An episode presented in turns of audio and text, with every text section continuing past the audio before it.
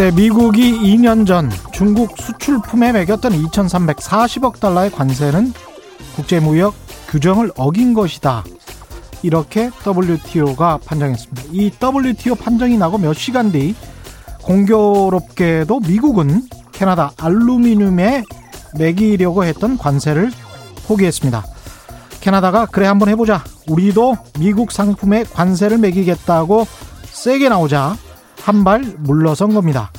일주일쯤 전에는 프랑스 루이비통이 미국의 유명 보석 브랜드 티파니를 인수하겠다고 했다가 막판에 철회했죠. 미국이 프랑스 화장품에 관세를 25%나 때리겠다고 하고 프랑스 IT 대기업의 디지털 세금을 부과하겠다고 하자 프랑스 정부가 루이비통에 미국 티파니 인수하지 말라고 해서 벌어진 결과입니다. 뿌린 대로 거두리라 이런 말이 있습니다. 트럼프 대통령 마음대로 세상이 돌아가는 것은 아닌 것 같아서 그나마 좀 다행입니다. 네, 안녕하십니까. 세상에 이익이 되는 방송 최경련의 경제쇼 출발합니다. 저는 진실탐사 엔터테이너 최경련입니다. 유튜브 오늘도 함께 갑시다.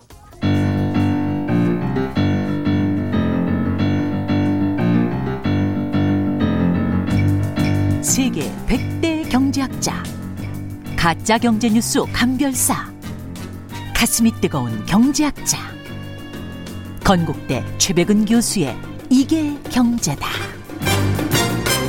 네. 경제 고수만의 탁월한 식견과 통찰력으로 경제 이슈를 분석하는 이게 경제다. 최백은 건국대학교 경제학과 교수 나오셨습니다. 안녕하십니까? 네, 안녕하세요. 예. 네. 오늘은 재정 준칙 도입 논란과 국가 채무와 관련해서 이야기를 하실 것 같은데요. 예. 예. 예. 재정 준칙 예. 논란을 예. 설명하시기 전에 예. 방송 시작하자마자 어떤 분이 예, 정권 재창출님이라는 닉네임을 가지신 분이 어제 방송을 이슈 도독 말씀하시는 것 같아요. 예. 보는 중인데 보는 중이었는데 참 재미나네요. 이렇게 말씀을 해주셨습니다. 어제 방송 최경령 이슈 도독 한번 봐주시면 그것도 상당히 재밌습니다. 예, 아, 예. 예, 유튜브로 예 검사 출신, 판사 출신 변호사 두 분이 나오셔서 아주 정말 저는 참 기이하더라고요. 그들의 세계가. 아, 이 다른 세계구나, 이거는. 예. 그 정도일 줄은 몰랐어요. 네. 제가 그, 어, 이 교수 생활 한 30년 하면서요. 예. 이제 별별 사람 다 만나봤는데요. 예. 이제 뭐 판사 하다가 혹은 검사 하다가 뭐 교사한 사람들 이런 사람들이요. 음. 그 사석에서 이제 툭하면 하는 얘기들이 있어요. 예. 자기들은 어, 특별한 존재다. 아, 특별한 좀, 예. 본인이 그렇게. 본인이 그렇게 얘기를 해요. 표현을 해요. 굉장히 이 특권 의식이. 진짜로 본인이 그렇게. 그리고 제가 야, 해외에. 있으면서 이제 그러니까는 예. 그 검사로 파견 나온 저기 음. 가족 그였는데 그 아이가 집안 아이가 예. 자기 집은 로얄 패밀리라고 아이가. 예 초등학생 아이가 아, 이게 진짜 우리가 민주주의를 정말 똑바로 배워야 되는데, 헐리우드 영화에도 많이 나오잖아요. 예. 당신은 특별한 존재다. 예. 누구나 특별한 존재다. 예. 인간은 누구나 특별한 그렇죠. 존재다. 예. 이게 헐리우드 영화에서도 계속 이거를 뭐 세뇌시키듯 주입하지 않습니까? 근데 이분들은 나만 특별한 존재다. 예. 뭐 이렇게 그렇죠. 되는 건가요? 예. 참 참. 대단해요. 재정 준칙 도입 논란과 관련해서는 또 나만 특별한 존재라고 여기시는 분들이 한국의 고위 관료 중에서도 좀 있을 것 같다는 기우가 좀 이- 있습니다. 예. 예. 기획재정부 이야기인데 기획재정부가 지난 7일 장기 재정 전망 결과를 토대로 해서 재정 준칙을 이번 달 안에 내놓을 것이다. 이렇게 말했는데 재정 준칙 이게 일단 용어 자체가 낯섭니다. 예. 예. 재정이라는 말은 우리가 이제 국가 살림살이를 얘기하는 것이고요. 예. 쉽게 얘기해서 준칙이라는 것은 이제 규칙이죠. 룰. 음. 그렇죠. 그러니까 재정을 그러니까 어, 행정부가 자의적으로 운영하지 말고 예. 어떤 규칙에 의해서 어, 제한시키자는 음. 거죠. 예. 근데 이제 사실 이 재정준칙 개념 자체가요. 음. 사실은 그 굉장히 보수주의 경제학의 에, 산물이에요. 아. 보수주의 경제학은 기본적으로 재정의 역할을 굉장히 부정적으로 봅니다. 예. 예를 들면 시장이 거의 에, 에, 충분히 완벽하게 작동을 한다. 그렇죠. 예, 이렇게 예. 믿고 있기 때문에 예. 믿고 있기 때문에 정부는 쓸데없이 경제에 개입하지 말아라. 예, 통화 정책만 하는 거죠. 그래서. 그렇죠. 예. 통화 정책뿐만 아니라 뭐 시, 가능하면 시장에다 맡기는 것이 예. 그냥 이제 가장 바람직하다.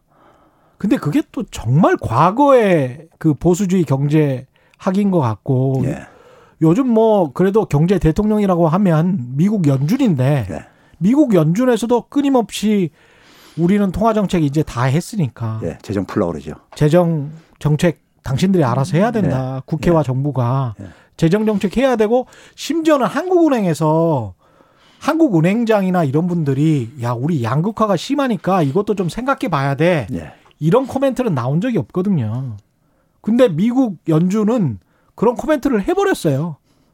지난번에 이 양극화 문제가 심한데 정부에서 국회에서 해결을 해야 된다. 이거는 은행에서 할 수 있는 일이 아니다. 뭐 이런 식으로 이야기를 하- 합니다. 근데 예, 예. 참 예. 예. 이그 그런 그- 그런데 우리가 현실적으로 보게 되면요. 예. 현실적으로 보게 되면 시장이 그렇게 더구나 지난 금융위기 이후에 한 12년간을 이렇게 보게 되면요. 어, 경제가 이 소위 말해서 잠재 성장률 수준을 달성한 적이 없어요. 뭐 거의 그쵸. 한 해도요. 예. 제대로요. 예. 어, 대부분 나라들이요. 음. 그러니까 시장이 제대로 작동이 안 된다는 얘기인 겁니다. 예. 쉽게 얘기하면요. 음. 그러다 보니까 이제 뭐 재정들을 많이들 이제 운용들을 하고 해 왔던 거죠. 예. 현실적으로요. 그러니까 어떻게 보게 되면은 실험실 세계에서 나온 개념을 가지고 음. 현실에다가 그것을 그러니까 현실을 거기다가 끼워 맞추려고 하다 보니까는 음. 현실에서 재정 준칙을 지키는 나라가 지금 어디 있습니까? 아무래도 없죠. 재정 준칙이라는 게 에, 청취자를 위해서 얘기한다면 쉽게 얘기한다면요. 예. 어, 국가가 그러니까는 1년에 그러니까 살림을 정, 정리한 게 이제 재정 수지인 거고요. 예. 재정 수지인 거고 그러니까 음. 이제 GDP 대비 대개 뭐 3% 이내에서 관리를 해야 된다 뭐 이런 말들이 되게 이제 유럽 유로존 지역에서 나오는 이런 말들 그런 것들이죠. 플러스 마이너스 3%. 아니 마이너스 3% 예. 마이너스 3%. 적자를 그러니까 예. 3%를 벗어나지 않도록. 근데 국가 부채는 뭐 GDP 대비 한 60%를 넘어서는 안 된다. 음. 뭐 이런 얘기 하는데 예. 뭐 이거 지키는 나라가 거의 없거든요. 현실적으로요. 지킬 수가 없고요. 그렇죠. 예. 예. 근데 그게 이제 현실인데 음. 여전히 실험실 세계에서 나온 개념을 가지고 음. 여전히 이제 그러니까 이것을 묶으려고 하다 보니까는 에, 경제 운용을 자체를 굉장히 이제 어렵게 할 수밖에 없죠. 이 자체 개념 자체가요. 그럼 만약에 재정 준칙을 도입하면은 이렇게 어려워졌을 때 코로나 19 같은 지금 바이러스 같은 경우도 이게 이게 마지막이 아닐 수 있다. 그렇죠. 또올 수 있다. 이런 네. 이야기를 하잖아요. 코로나 같은 게 또 발생할 수 있다라고 하는데 이런 게 왔을 때 경제가 어려워지고 국민들이 피폐해졌었을 때 재정을 우리는 재정 준칙의 뭐 50%가 마지노선이니까 그 이상은 국가 부채를 어떻게 할 수가 없다. 이런 게 재정 준칙인 거죠. 그렇죠. 예를 들면 이제 지난 어 6월 달에 이제 그러니까는 뭐 발의했다가 발의했는지 그건 음. 확인을 안 해봤는데 예. 이번에 이제 그러니까 어 정기국회 때 또 이제 발의한다는 얘기를 들었는데요. 예. 야당의 추경호 의원하고 한 이제 15, 15명 국회의원들이 예. 이걸 이제 그러니까는 그 발의를 했어요. 발의를 해요. 예. 재정 준칙 도입에 대해서요. 예. 근데 거기 보게 되면 이제 GDP 대비 45% 이내에서 이제 이거를 이제 그러니까 관리하도록 재정을 45%? 예. 그런데 이미 이제 지금 3차 추경 이번에 4차 추경까지 해가지고요 한 예. 44% 도달을 예상을 하고 있거든요. 예. 그리고 내년 같은 경우 내년 예산안이 지금 일부 나왔잖아요. 예. 나왔는데 그게 벌써 이제 46.7%예요. 이미. 예. 그러니까 45% 이미 넘어선 저거예요. 그럼 줄여야 되네요. 오히려. 그렇죠. 그 규칙대로 한다면은. 예. 그러니까 이제 상당히 이제 비현실적인 거고. 음. 그러니까 이제 결국은 이제 정부가 재정을 어, 쓰지 말라는 주문이나 마찬가지인데 예. 얘기한다면 재정의 기능이라 대해서 이제 그러니까 우리가 이 재정 준칙을 하는 사람들이 되게 이용하는 어 하나의 그 이 담론은 뭐냐면요. 국가 부채가 증 국가 부채 부채에 대한 우리가 부정적인 이미지 그렇죠. 예, 이걸 가지고 이제 그러니까 국가 부채가 아, 증가를 하게 되면은 음. 국민들이 볼 때는 뭔가 어쨌든 간에 이게 안 좋게 돌아가는 거고 경제가 그렇죠. 그리고 이제 극단적으로는 우리가 이제 IMF 외환위기 악몽도 있고 예. 뭐 이런 거를 연상시키다 보니까 음. 부채라는 것이 우리 더군다나 우리나라 한국의 문화 속에서는 굉장히 부정적인 경향이 굉장히 강하거든요. 예. 부채에 대한 이 이미지가요. 예? 그러다 보니까 이제 그걸 이용을 해가지고 이제 그러니까 국가의 소위 역할을 발목을 사실 묶는 건데요. 재정의 역할에는요 우리가 어, 여러 가지가 있습니다. 중요한 역할이. 그러니까 일단은 뭐 경기 조절 기능도 있고요. 예. 그러니까 시장이 이 가계와 기업을 중심으로 시- 경제가 돌아가는 거지만은 가계와 기업이 충분히 역할을 못할 때 예. 경기가 침체돼 있을 때 음. 그때는 정부가 어쨌든 간에 그 마중물 역할을 하게 돼 있단 말이에요. 그렇죠. 하는 게 바람직한 거고요. 음. 그것뿐만 아니라 더 중요한 게 뭐냐면요. 정부의 역할 중에 재정의 역할 중에 하나가 소득 재분배예요. 음. 소득 재분배요. 예. 그러니까 정부가 이제 그러니까 조세라든가 아니면 소득을 이전한다든가 해가지고 민간 부분에 예. 예, 소득 재분배를 이제 우리가 아, 이그 추진한단 말이에요. 자본주의 사회 속에서 소득이 굉장히 불평등할 수밖에 없으니까는요. 예. 그렇죠. 그런데 우리나라가 보게 되면은 이 소득 재분배 기능이 정부의 소득 재분배 기능이 OECD 국가 중에서 어, 32개 국가를 대상으로 추정해 보면요. 밑에서 세, 네 번째예요. 밑에서 네 번째라는 공동 건? 3위예요. 예. 그러니까 칠레, 멕시코, 터키 이런 나라들하고 거의 우리나라가 비슷한데 예. 그러니까 우리나라는 그 이 소득 재분배를 정부가 하는 게 한 10%뿐이 안 돼요. 아. 재분배 기여를요. 근데 예. OECD 평균이 26%입니다. 아, 그러니까 국가가 세금을 걷어서 그걸 다시 나눠 주는 게 재정 정책의 하나의 효과 중에 하나인데. 그렇죠. 예를 들어서 이제 고소득자한테 세금을 많이 걷는다든가 음. 저소득자 적게 걷으면 이것도 재분배 기능하는 거는 거잖아요. 그렇죠. 그다음에 정부의 수입 중에서 이제 그러니까 지원을 해주잖아요. 저소득층들한테요. 음. 예, 소득 지원을 해주잖아요. 예. 그런 것도 소득 재분배 이제 역할을 하는 거죠. 음. 그런 것들의 효과가 우리나라는 예, 한 10%뿐이 안 된다 이거예요. 개선시키는데. 어, 예. 그런데 이제 에, OECD? 평, OECD 평균이 26%고요. OECD 평균이 좀 26%. 높은 나라들은 베개 보게 되면 35%만 이렇게 넘고 그래요. 우리가 10%대인데 예, 10%뿐이 안 되고요. 그러면 우리보다 두세 배를 더 쓴다는 그렇죠. 이야기네요. 예. 더 많이 그러니까 소득 재분배에 기여를 하고 있다는 얘기죠. 그러다 보니까 우리나라는 어 정부가 어. 그러다 보니까 자연히 뭐냐면 정부 부채가 굉장히 작고요. 음. 우리가 OECD에서 사실상 정부의 국가 부채 비중이 제일 예. 낮은 나라라고요. 예? 반면에 이제 가계 부채는 굉장히 높죠. 가계 부채는 어 굉장히 높고요. 근데 우리가 이제 신문들에서 계속 그런 이야기 하잖아요. 조금만 이제 특히 가난한 사람들에게 돈을 쓰려고 한다거나 예. 대기업 R&D 지원한다고 하면 예. 그런 이야기 안 하는데 그렇죠. 가난한 사람들이나 뭐 중소 상인들 이런 사람들에게 도- 돈을 지원한다고 하면 그러면 이게 포퓰리즘이다라는 이야기 하나 하고요. 그 다음에 우리는 어떻게든 허리띠를 졸라 매야 한다. 그래 아까 예. 그게 이제 부채와 관련돼 있는 어떤 이미지인 것 같습니다. 그래서 우리는 허리띠를 졸라 매고 이렇게 항상 이렇게 어렵게 살아야 된다. 예. 그래야 안 망한다. 그렇게 이제 겁을 주지 않습니까? 그렇죠. 근데 그 겁을 주는 거에 또 사람들이 그또 그렇게도 생각을 한단 말이죠. 예, 그걸 또 믿는 또 어르신들도 굉장히 많고, 예. 근데 그러니까- 교수님 생각은 그럴 정도의 재정 건전성이 지금 아니다. 정부가 예. 충분히 돈을 쓰면서도 안 망하면서도 그러면서도 나라 경제를 이끌어 갈 수 있다. 그런 우리가 생각이시군요. 흔히 이제 객관적으로 얘기할 때 이제 OECD 우리가 해양 국가다 보니까 거기 많이 비교를 하잖아요. 예. 비교를 하는데 OECD에서 우리가 사실상 1위예요. 음. 에스토니아 다음으로요. 에스토니아 나라는 뭐 우리가 인구가 한 130만 명뿐이 안 되는 나라니까는 예. 사실 우리랑 비교할 수 있는 국가가 아니고 음. 그렇죠. 우리나라 뭐 이 뭐 한 두세 개국 합친 거 정도 정도뿐이 안 되니까요. 인구가 한, 한 서너 개 정도요. 예, 그렇죠. 130만 그렇죠. 명이면 예. 134만 명 정도 되니까요. 생각해 보니까 OECD 그 선진국들은 그렇게 돈을 많이 쓴다면 예. 그 나라들이 포퓰리즘이네요. 그렇죠.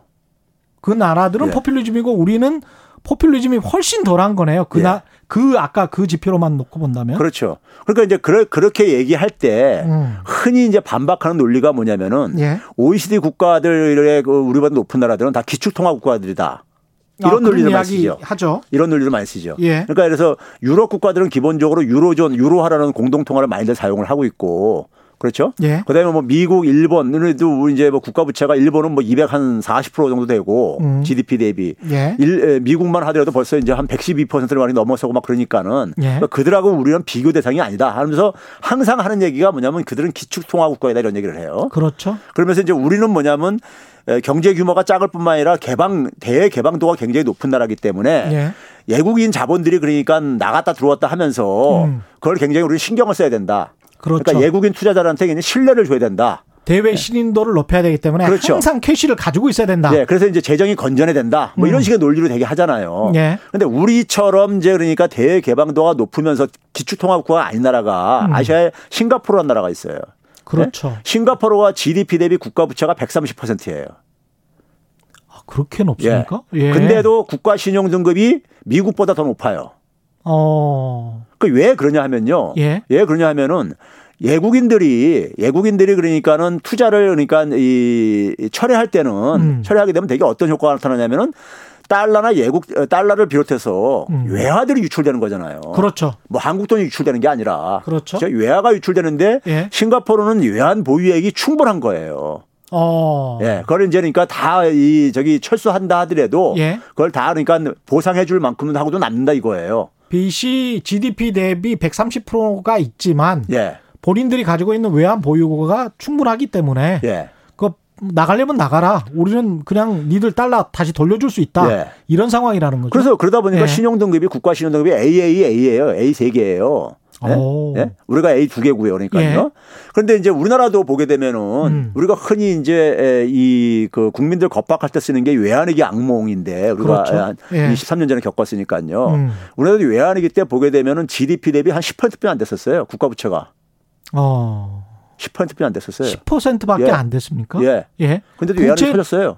근데 이제 단기적으로 현금 외화가 없어서 그랬던 거잖아요. 그렇죠. 이제 근데 외환인데 예. 우리가 이제 국가 채무에는 예. 국가 채무에는 상당 부분이 뭐냐면 원화 부채가 있는 거예요. 원화 부채. 예. 국가 부채라고 해가지고 이게 외화 부채가 아니라 이거예요. 그렇죠. 그렇죠. 예. 국가가 그러니까 그래서 뭐 국채를 발행했을 때 뭐 원화로 발행할 수도 있는 거고. 그렇죠. 예, 그렇죠. 예. 그런 점에서 이제 그러니까는 이 국가 부채하고 음. 소위 말해서 외환위기라는 것의 이 본질은 뭐냐면 이제 은행위기거든요. 되게 은행? 이제 국가들이 국가들 간의 자본이 이동할 때 은행이 은행들한테 빌려주고 되게 이런 식으로 이루어지기 때문에 우리나라도 외환위기 때 보면은 이제 은행에 빌려준 돈들 음. 혹은 뭐냐면 이제 이제 그 이 단기 아니 저 종합금융회사라든가 종금사 같은 경우들 예, 예. 많이 파산했었잖아요 당시에요. 이런 데다 빌려준 것들 금융회사들한테 빌려준 것들이 음. 회수를 하면서 예. 더 이상 이제 연장을 안 해주면서 단기에 이제 회수를 하면서 그래서. 그걸 막을 예. 달러가 없다 보니까 이제 그러니까 국가 부도가 났던 거예요. 이자만 주고 계속 생활을 하다가 예. 그죠? 그 달러 이자만 주고 생활을 하다가 어 망할 것 같아. 그래서 이제 뱅크랑 비슷한 게 일어난 거죠. 그렇죠. 그래서 외국인 투자자들이 야 그러면 내가 줬던 원금 다시 줘. 그렇죠. 라고 하니까 회수하는데 그거를 돌려줄 달러가 없었던 거죠 국내에. 그렇죠. 그걸 한국은행에서 찍어낼 수 없는 돈이니까요. 그렇습니다. 예. 예, 그래- 그래서 이제 터진 게 외환위기였었다고요. 지금은 상황이 다릅니까? 지금은 그러니까 우리가 뭐냐면 단기 그 단기 대외 채무가요. 예.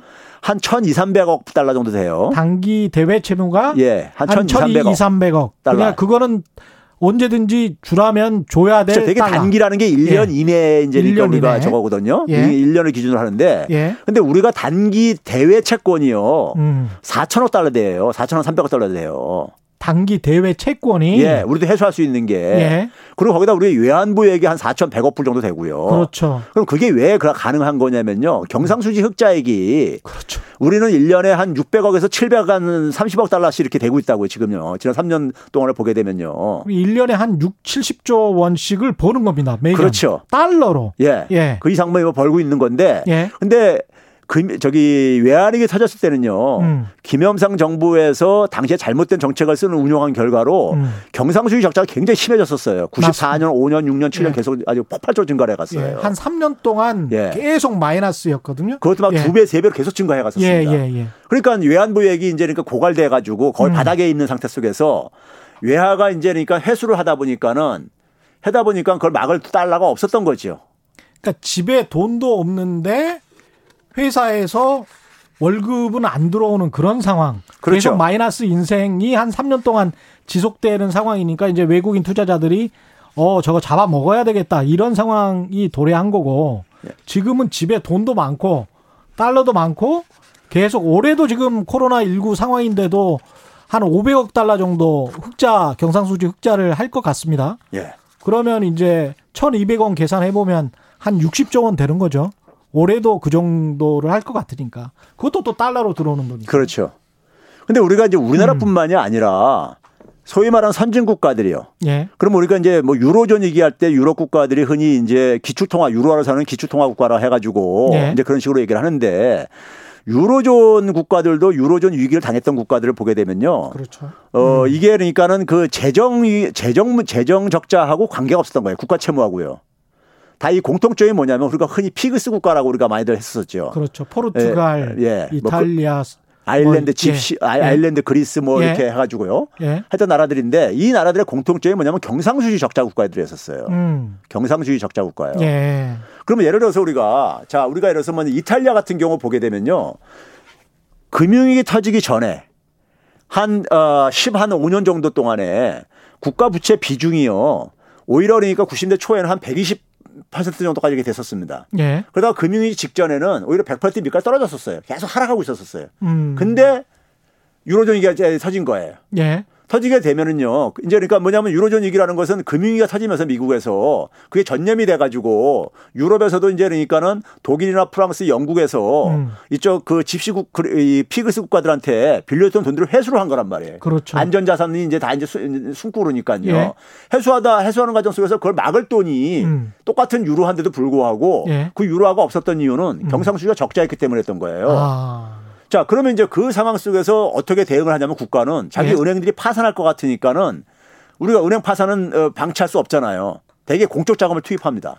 은행에다가요. 우리도 네. 그랬듯이요. 음. 그러면 은행에다 투입하다 보면 투입할 돈이 국가가 어디서 마련합니까? 국채 발행해서 해야 되죠. 그렇죠. 또 빚을 내. 그러니까 내야지. 국가 부채가 급증을 한 거예요. 아. 근데 그 결과를 가지고 음. 재정 위기라고 이렇게 불 걸어가지고 이제 호도를 하는 거예요. 음. 그러니까 재정 위기는 은행 위기나 외환 위기의 결과물이지 예. 이게 원인이 아니라 이거예요.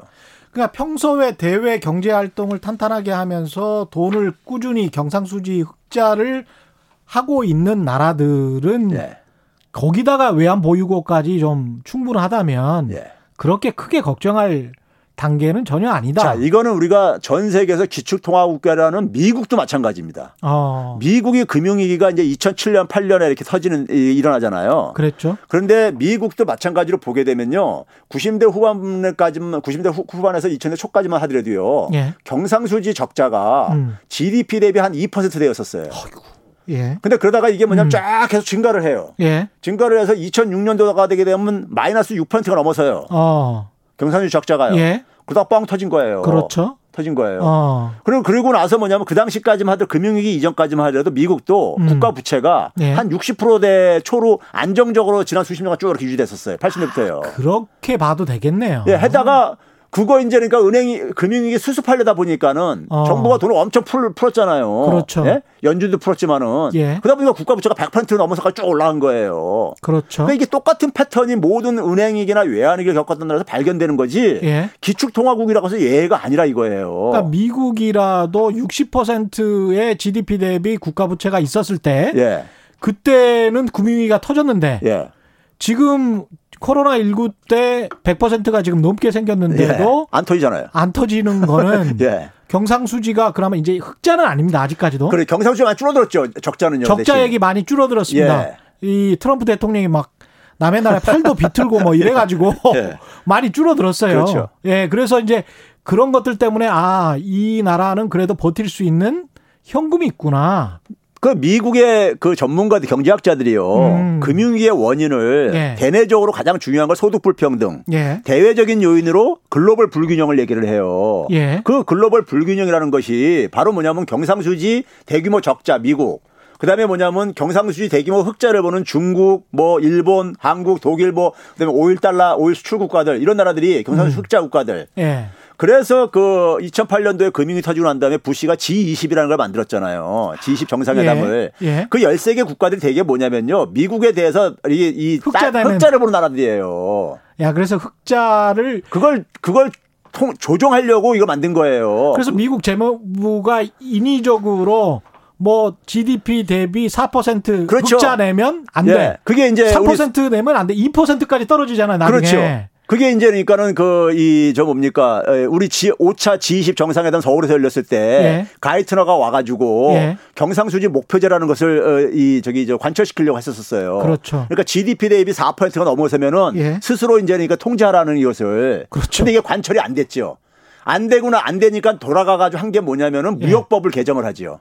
예. 그래서 환율 조작국 이걸 이제 그 당시 제, 이제 기준을 만들지요. 맞습니다, 맞습니다. 예. 그래서 거기서 이제 GDP 대비 경상수지 흑자를 3%로 또 또 이게 완전히 여- 이 엿가락처럼 예, 엿장수 마음이었어요. 예, 4% 4라는 숫자도 학문적인 근거가 없는 거고 3이라는 숫자도 없는 거고 그런데 그렇습니다. 근데 트럼프가 지난해 또 이걸 2, 2로 내렸어요. 예, 더 이로 내렸어요. 내렸어요. 예. 그러니까 이게 뭐냐면은 미국이 미국이 뭐냐면은 이 그 금융위기 나는 원인을요. 예. 나는 원인을 해외로 유출될 달러가 예. 달러가 그러니까 우리나라 항구은행에 달러 갖고 있으면요. 이거 현금으로 안 갖고 있어요. 음. 예. 대부분이 뭐냐면 미국 국채 같은 데다가 안전자산에다가 운용을 해요. 그렇겠죠. 그래야 이자를 또 받을 그러니까 수 이게 있으니까. 월- 월가에 들어가 가지고 예. 월가에 들어가서 미국에 그러니까 소위 말해서 이 시장 금리에 영향을 미쳐요. 음. 대유출되는 것들이. 그렇죠. 래서 이게 미국의 통화 정책을 작동하는데 방해가 되더라 이거예요. 아.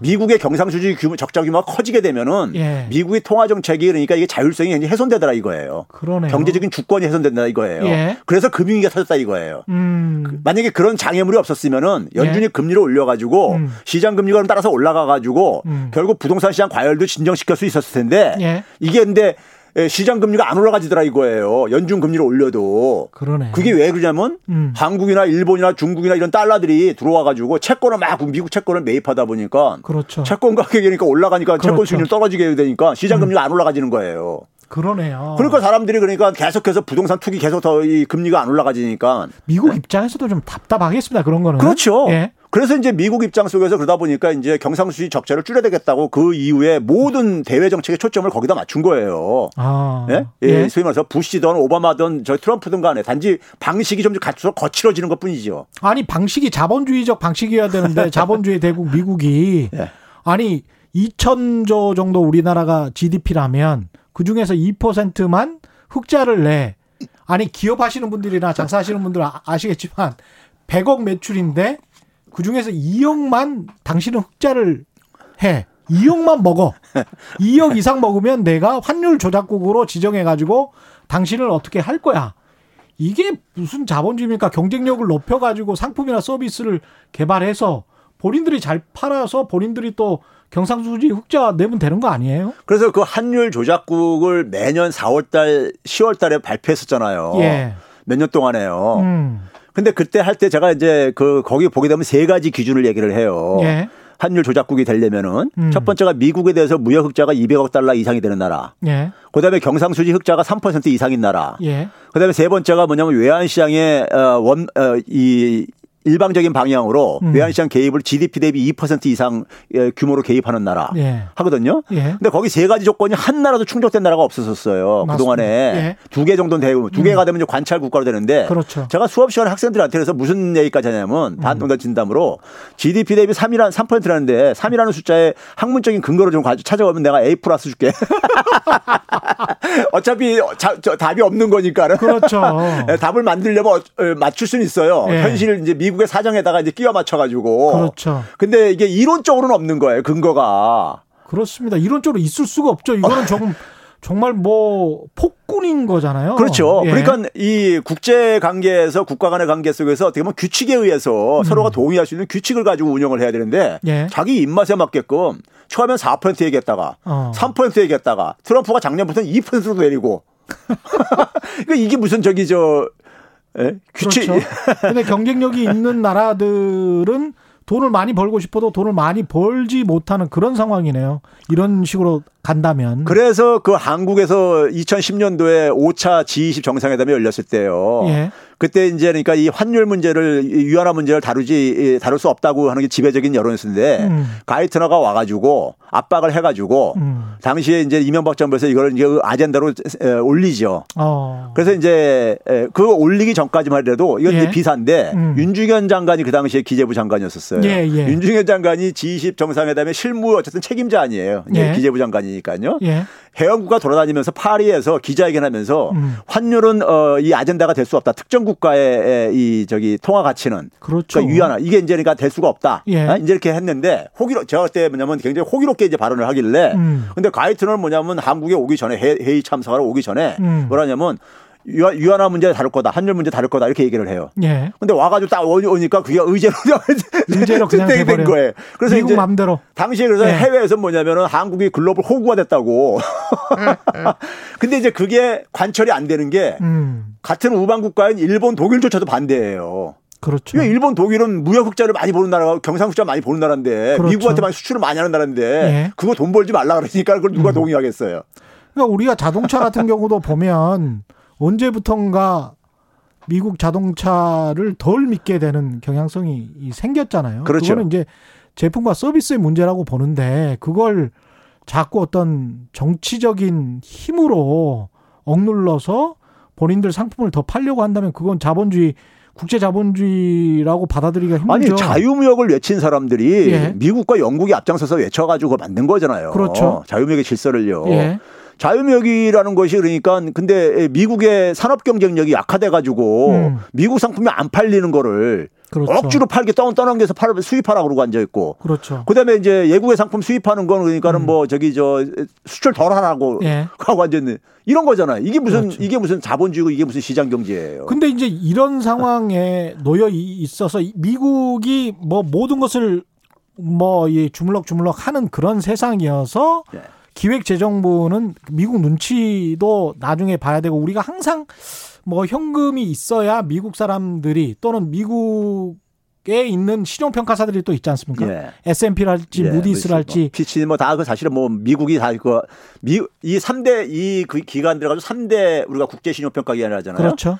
국제 신용 평가 기관이 이들만 있는 게 아니잖아요. 그렇죠. 근데 이들한테 이제 1974년에 미국 정부가 음. 어떤 특혜를 주냐면요. 예. 미국 정부가 발주하는 사업들 있잖아요. 음. 조달품이라든가 이런 것들을 예. 하려면은 이제 그러니까 되게 거기에 참여하는 기업체들은 음. 소위 재무 이런 것들도 평가를 받고 그러잖아요.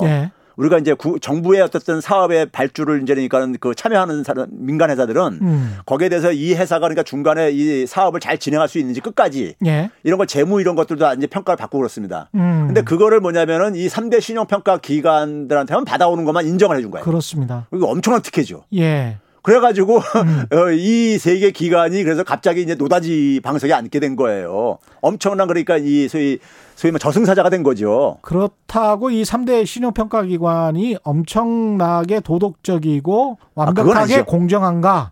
그거는 역사가 증명을 하고 있습니다. 아, 금융위기 때 금융위기 때그 소위 유명했습니다, 말해서 사기. 쳐가지고 엄청나게 예. 저기 벌금 맞고 그랬잖아요. 예. 그 아니 저는 그래서 우리나라 정부가 재정 준칙을 도입하는 게 이런 이런 미국의 어떤 어떻게 보면 좀 심하게 말하면 깡패스러운 행태 때문에 늘 좀 뭔가를 좀 가지고 있자 또는 절제하자 조심해서 살자 예. 뭐 겸손하게 살자 뭐 이런 그 가난하게 좀 살자 뭐 이런 이런 모드로 약간 좀 무릎 꿇는 모드로 계속 저 자세로 가야 우리가 좀 살 길이라고 생각하는 건지 아니 그런데요. 예. 그런데 우리가 이 국가 부채하고 예. 일단 우리가 국가 채무 비중이 우리가 굉장히 낮다는 이유는요. 낮다는 것은 뭘 의미하냐면 예. 음. 국가 채무라는 것은요. 일종의 뭐냐면 이게 에, 저량 개념입니다. 전문적인 음. 용어로는요. 그렇죠. 그다음에- 쌓여 있는 개념 수다. 예, 그러니까 예를 들어서 뭐냐면 1년 동안에 정부가 살림을 하게 되면은 예. 흑자가 날 수 있고 적자가 날 수가 있고 음. 그렇죠? 가계 가계 수지 생각하면 돼요. 가계부를 생각하면 됩니다. 예. 가계부가 그러니까 뭐 흑자일 수도 적자일 수도 있고 뭐 그렇잖아요. 음. 수익과 지출을 정리한 게 가계부란 말이에요. 예. 정부도 그러니까 수익과 지출을 정리한 게 재정 수지입니다. 예. 이거는 이제 그러니까 1년 동안에 나타나는 거기 때문에 그걸 유랑 개념이라고 그래요. 예. 근데 그게 이제 매년 쌓이다 보면은 쌓인 게 그게 이제 국가 채무인 거예요. 예. 그게 쌓이고 쌓이고 해가지고 예. 그럼 재정을 얼마나 그러니까 건전하게 운영했냐에 따라서 국가 채무는 결정이 되어져요. 음. 그러니까 실제로 보게 되면요, 우리나라 지난 20년 동안에 예. 20년 동안에 그러니까 그 보게 되면은 재정 수지가 적자였던 해가 예. 딱두해 있었어요. 지난해 2019년하고 음. 그다음에 2009년도 글로벌 금융위기 이후 이때 예. 항상 재정 흑자였었어요. 재정 흑자라는 것도 바람직한 건 아니에요. 딱히 재정은 뭐 균형이 돼야 되는 게 사실 예. 이론적으로 가장 바람직한 건데 그렇습니다. 흑자라는 얘기는 정부가 돈 걷어가지고 예. 덜 썼다는 얘기거든. 맞습니다. 민간한테 걷어가지고요. 예. 그러니까 그만큼 뭐냐면 민간이 그만큼 어, 이게 위축될 수밖에 없죠. 그렇죠. 예. 예. 그래서 반대 그것도 바람직한 게 아니에요. 그렇습니다. 근데 우리는 뭐냐면 정부는 기업이 아니기 때문에 그렇죠. 우리는 예. 그래서 굉장히 재정을 건전하게 운영을 했던 거예요. 예. 우리가 막 쓴 게 아니라고요. 예? 기업은 흑자가 나면 좋지만 정부는 균형 재정으로 가는 게 가장 좋기는 하죠. 예. 예. 그러면 들어온 만큼 이렇게 쓰고 예. 그래서 1년을 딱 정산을 하고 깔끔하게 정산하고 그 다음에로 가고 그게 또 미래 세대에도 이제 부담이 안 되는 그런 방식이긴 하, 하겠죠. 그러면서 이제 계속 어떻게 보면 중상주의적으로 보면은 국부를 계속 쌓아 나가고 그러면서 균형 수준을 이룩하는 게 좋을 것 같은데 다른 외국 사례들도 우리처럼 이렇게 혹독하게 재정 준칙을 도입하자. 그래서 도입해서 그대로 시행하고 뭐 이런 사- 나라들이 있습니까? 기본적으로 이제 그러니까는 그 유로존 국가들이 음. 예. 유로 어, 유럽 이제 통화 동맹을 맺으면서 음. 그 당시 이제 기준을 제시했던 것 중에 재정 적자를 GDP 대비 3% 이내 마이너스 3 재정 적자를요. 예. 마이너스 3% 이내 에서 관리하도록 음. 그리고 국가 어, 채무 비중을 GDP 대비 60% 이내 예. 했는데 이 60이나 3이라는 숫자도요. 이론적인 숫자가 아니에요. 그냥 말 그대로 영어로 표현하면 rule of thumb이고요. 예. 경험에 의해서 간 거예요, 그냥. 그렇죠. 그러다 이제까지 역사적인 경험을 통해서 그렇죠. 그걸 예. 아주 한 거예요. 예. 유일하게 간 게. 그게 왜 그러냐면 근데 유로존 같은 경우는 통화 동맹 국가다 보니까 통화 예. 정책의 독립성들을 다 포기한 거잖아요. 그렇죠. 예? 근데 그때는 코로나가 없었죠. 예, 코로나도 없었고요. 예. 근데 문제는 뭐냐면 그게 제대로 안 지켜져요. 그럼에도 불구하고 평상시에도. 예, 그 예. 유로존 이기 이전에도 그러니까 안 지켜졌었어요. 음. 예를 들어서 보게 되면요, 우리가 유로존 이기 터지기 전에요. 예. 터지기 전에 우리가 유럽에서 가장 우리가 재정 건전하다고 하는 나- 나라들이 독일 등 북유럽 국가들인데 그렇죠. 독일보다도요. 예. 독일보다도 스페인이나 아일랜드가 국가 채무가 훨씬 더 적었어요. 그렇습니다. 예, 재정 적자도 그렇고요. 아, 그러니까 아 생각해 보니까 가난하니까 또 국가 채무가 더 적을 수 있겠네. 아니 뭐 그거 예. 관계없이 굉장히 건전하게 됐던 거예요. 어. 예, 한 GDP 대비 한 3, 20, 30%는 안 되고 그랬었어요. 예. 그러다 이들 나라도 갑자기 국가 채무가 증가한 이유가 유로존이 터지면서 아까 얘기했듯이 음. 아. 은행들이 막 파산이게 내몰리니까 예. 국가가 돈 퍼부어 가지고 그거 살리다 보니까는 국가 부채가 폭증을 한 거예요. 결과론적으로요. 음. 예. 그러니까 국가 채무하고 은행이기나 외환위기하고 아무 상관성이 없다 이거예요. 왜 그러냐면요. 음, 음. 제가 이제 국가 채무라는 게 일반 사람들이 생각할 때는 우리가 이제 예를 들어서 지금 뭐 이제 몇 년 후면 천조가 돌파한다니 뭐 이런 식으로 이제 공갈 겁박들 하고 있는데 예. 근데 이제 지난해 기준으로 우리가 한 730조 정도 이렇게 되거든요. 국가 채무 얘기요. 그렇죠. 근데 국가 채무가 두 종류가 있습니다. 음. 적자성 채무라는 게 있고 금융성 채무라는 게 있어요. 적자성 채무, 금융성 채무. 예. 그러니까 적자성 채무는 말 그대로 국민들이 그러니까 세금 걷어서 그런 상환을 해야 되는 거예요. 예. 국민이 이제 그러니까 빚을 지고 있는 거예요. 말 그대로요. 예. 근데 금융성 채무라는 것은 예. 이건 국민이 그러니까 국민한테 아무 부담이 없는 거예요. 왜 그렇습니까? 금융성 채무의 대표적인 게 뭐냐면 예. 최근에 외평채 발행한 거 소식 들으셨죠? 외평제 예. 발행했죠. 막 예. 유로화로 유로화를 발행했는데 그거 마이너스였고. 예, 마이너스인데 마이너스 거기에 그러니까 한총한 미국채하고 유로채 발행 한 14억 5천 14억 5천만 달러 발행했단 말이에요. 그랬습니다. 그러면 그 14억 5천만 달러 이제 일종의 차입해 온 거잖아요. 채권을 그렇죠. 발행해서요. 예. 그렇죠? 예평채란 채권을 발행해서 차입해 온 거란 말이에요. 그렇습니다. 그러면 14억 5천만 달러가 우리나라 돈으로 우리나라 정부로 돈이 이제 귀속이 된 거예요. 그렇습니다. 그리고 우리는 뭐냐면 5년 내지 10년 후에 음. 14억 5천만 달러 갚으면 되는 거예요. 그렇습니다. 그러면 14억 5천만 달러 들어온 돈 가지고 갚는 거예요. 그러네요. 그거 가만히 있으니까. 예. 예. 그러니까 우리가 개인이 음. 내가 아파트가 있는데 아파트가 있는데 5억짜리 갖고 있는데 예. 3억이 내 돈이고 2억이 은행에서 다 대출 받았어요. 예. 근데 이제 그러다가 내가 만약에 예를 들어서 뭐 저기 3억을 더 이제 대출 더 받아 가지고 예. 그래서 한 8억짜리를 샀어요. 예. 예? 8억짜리 사게 되면 거기에 이제 채무가 이제 한 5억이 되는 거고 음. 내 돈이도 한 3억 되는 거고 이렇게 되는 거잖아요. 그렇죠. 그러니까 채무가 증가하는 만큼 자산도 증가하기 때문에 음. 그 3억이란 채무는 그러니까 아파트 처분하면 갚을 수 있는 거잖아요. 그렇죠. 추가, 추가 수입이 없어도요. 예. 그렇죠? 그럼 음. 똑같은 거예요. 음. 금융성 채무는 금융성 채무의 대표적인 게 뭐냐면 우리나라는 이런 외평채 발행하는 거예요. 예. 이거 하고 또 하나가 뭐냐면 이제 도시 이 주택 채권이라는 거 있죠. 우리 분양받으면 이제니까는 이 국민주택 이하들 같은 경우 주택 매입 채권 매입하게 돼 있잖아요. 국민주택. 채권이요. 예. 예. 이게 이 채권을 발행해서 주로 이제 에, 무주택자라든가 이런 사람들 주택 지원하기 위해서 정부가 예. 하는 건데 이것도 마찬가지 돈을 빌려준 거란 말이에요. 저리로. 그렇죠. 나중에 사, 나중에 상환 받는 돈이에요.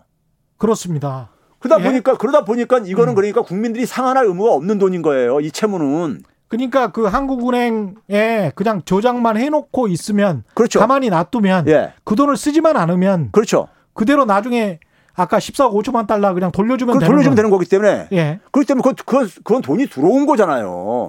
게다가 요즘 같은 초저금리 상황에서 이번에도 뭐 미국 달러 국채에 뭐 1.1%밖에 안 그렇죠. 했잖아요. 예, 예. 아주 0.5%밖에 안 뭡니까 가상금리가 안 붙었는데 예. 그런 상황에서 초저금리 상황에서는 오히려 우리가 차환이라고 하나요? 이렇게 빌린 다음에 그렇죠. 옛날에 고금리로 그렇죠. 빌렸던 걸 예. 이걸 아 저금리 지금 옛날에 3% 빌렸던 걸 1% 금리로 빌릴 수 있으면 이거를 갚아버리고 그렇죠. 음. 1%로 바꿔놓으면 우리 정부 입장에서는 훨씬 더 유리한 거 아닙니까? 아, 유리하죠. 근데 뭐 이제 그 빌릴 때 이제 중도 중도 상한 이제 저거 이제 조건들이 그렇죠, 그렇죠. 이제 뭐 예. 관련될 수 있는데 음, 근데 하여간 그 최근에 이제 유로화가 이제 마이너스 금리로 이제 발행을 했잖아요. 음. 쉽게 얘기하면 이런 겁니다. 7억 유로를 우리가 이제 에, 상한할 조건으로 채권을 발행했는데 예. 7억 200만 유로가 들어온 거예요, 우리한테요. 7억 200만 유로가 예. 예?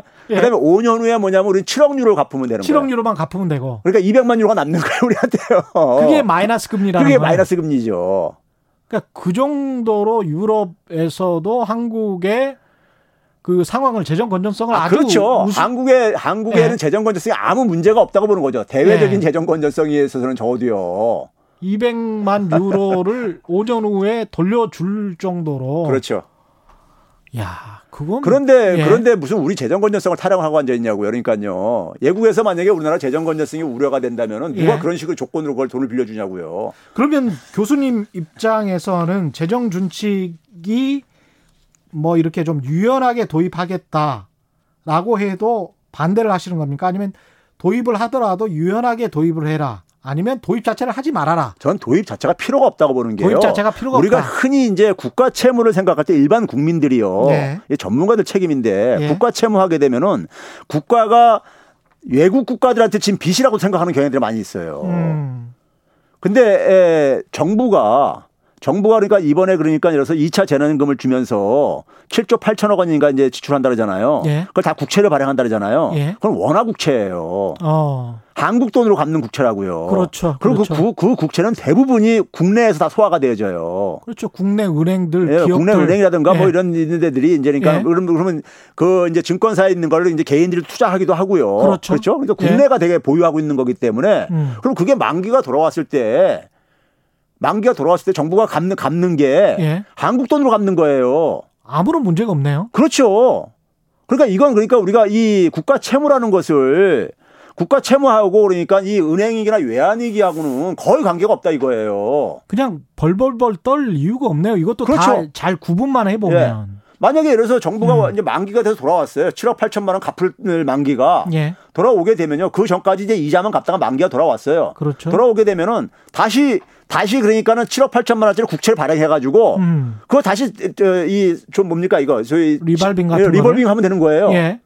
그러면 되는 거예요. 그래서 국가 채무는 일반 개인 채무하고 달리 예. 개인 채무는 만기가 되면 반드시 상환을 해야 되는데 그렇죠. 국가 채무는 반드시 상환할 필요가 없어요.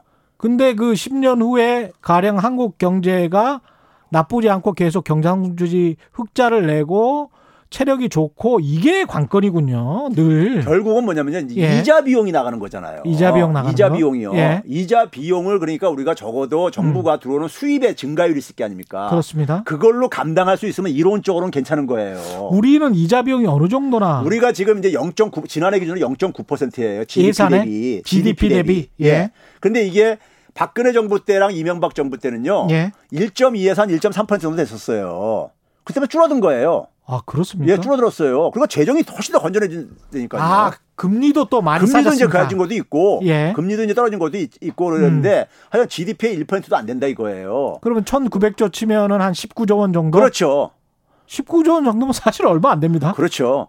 그러니까 이자 비용을 예. 감당할 수 있으면은 재정에는 부담이 직접적으로 주는 게 없는 거예요. 쉽게 얘기하면요. 그 예산 대비해서도 많이 비교를 하는데 우리가 예산이 한 540조 정도 되는데 19조면 이것도 50조가 돼야 10%인데 10%도 안 되고 한 뭐 2%나 될 것 같은데 이 정도면 근데 미국 연방 정부가 예산에서 이자를 쓰는 비용이 지금 10%가 넘는 걸로 그렇죠. 알고 있는데요. 일본 같은 경우 40%가 넘고요.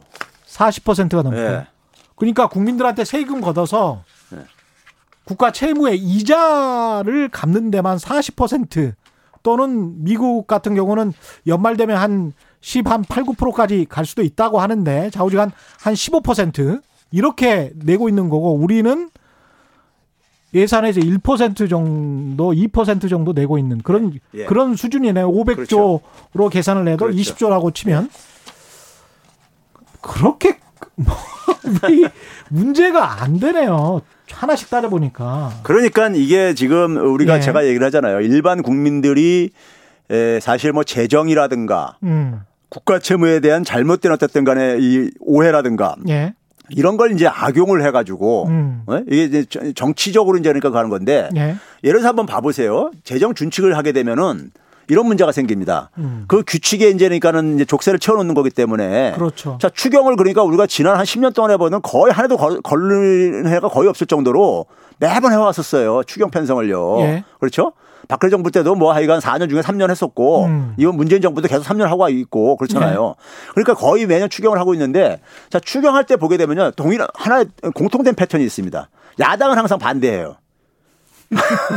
여당은 해야 된다고 하고 있고 그렇죠. 지금 그렇죠? 집권 여당도 마찬가지였습니다. 그리고 과거에 박근혜 정부 때 만약에 마찬가지로 반대하고 그랬었어요. 예. 추경 요건이 안 된다 뭐 등등 하면서요. 그랬습니다. 근데 예. 추경 요건이라는 것이 이게 약간은 보게 되면 기, 에, 기에 걸면 귀걸이 눈에 걸면 눈 이런 게 있어요. 그렇죠. 이, 이 저기 이 사유가요. 지금 재정 준칙 만드시는 발의하시는 야당의 국회의원들도 만약에 여당이 되면 예. 여, 정권이 바뀌어서 여당이 되면 그때는 어 이게 너무 이런 식으로 법을 만들어서 딱딱하게 운영하면 국가 경제가 이게 살아날 수가 없다라고 그때는 볼멘 소리를 할 수도 아, 있겠습니다. 당연히 과거에 그랬으니까요, 실제로요. 예. 그래서 과거에 우리가 2008년도라든가 아니면 박근혜 정부 때 메르스 사태 이렇게 났을 때는요. 예. 심지어 그러니까 보수 언론들 조중동에서는요. 음. 재정 더 투입해야 된다고 막 그랬었어요. 아 그 기사는 저도 봤어요. 그러니까요. 그렇게 예. 했었거든요. 근데 예. 지금은 이제 정반대 얘기를 하고 앉았다고요. 그, 그 그렇죠. 그러니까 이게 그 정치인들하고 똑같은 행태를 보이는 거죠, 뭐. 예. 예? 예. JBK님, 빚내서 쓰는 재정을 부동산 잡는 정책 쓰듯이 핀셋 정책을 쓰는 정부에게 부채 재정을 확대하라고 하기엔 너무 능력이 없는 것 같습니다. 툭하면 망한 또는 망할 기업에 몇 조 원씩 지원하고 회수도 못하면서 국민 대상으로는 어찌 그렇게 박하게 하는 건지 모르겠습니다. 선별 지원 가지고 아직까지도 불공정 시비에 휘말리면서도 꾸역꾸역 왜 그런지 이해가 안 갑니다. 이런 말씀 하셨습니다. 오늘 뭐 전반적으로 정리를 좀 해주셔야 될 것 같습니다. 1분 정도밖에 넘지 않아서. 아, 예. 예. 그 지금 이제 에, 우리나라 상황이요. 음. 지금 가게가 지금 돈을 쓸 여력이 없어요. 더구나 지금 경제도 굉장히 나빠지고 있는 상황이고요. 오히려 정부 부채가 아니고 가계 부채 걱정해야 된다. 그렇죠. 음. 가게가 지금 어쨌든 가계 부채는 객관적으로 보도 굉장히 높고요. 예. 가게가 돈을 쓸 여력이 없어요. 예. 근데 가게가 어쨌든 간에 경제에서 가장 큰 비중을 차지한단 말이에요. 음. 근데 가게가 쓸 여력이 없는데 정부는 쓸 여력이 아직 많이 있다 이거예요. 예. 그러면 이 상황 속에서 결국은 가게가 우리가 부실화되게 돼버리면요. 경제가 회복하는데 장기 시간이 걸립니다. 예. 미국이 그래서 이렇게 되- 된 거예요. 음. 가게를 방치했다가요. 예. 그러면 결국은 이제 그러니까는 재정을 우리가 잘 활용을 해가지고 음. 가게를 그러니까는 가게가 쓰러지지 않게 예. 막아주는 게 굉장히 중요해요. 그렇죠. 근데 우리가 우리가 한번 생각해 보세요. 그 공적 자금 투입을 우리가 예. 에, 있었었잖아요. 외환위기 이후에요. 대기업에게 예. 예. 그때 투입된 돈이 한 169조 정도 됩니다.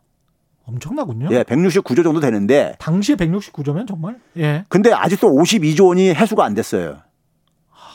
그러면 일종의 뭐냐면 은행으로 얘기하면 연체율 같은 건데 그렇죠. 이게 이게 어- 어느 정도 되는 거냐면 한 30%가 넘는 거예요. 그러네요. 그런데 우리가 예를 들어서 우리 가게들 같은 경우 보게 되면은 음. 취약계층들이 음. 이제 대부업체 이런 데 많이 이용하잖아요. 그렇습니다. 그렇죠? 이 대부업체 이용하는 돈 정도가 돈 정도가요. 예. 돈 정도는 보게 되면 한 20, 한 3, 4조뿐이 안 돼요. 다 합쳐봐도 불법 대부업체가 다 빼도요. 그런 말씀. 예. 네. 여기까지 해야 되겠습니다.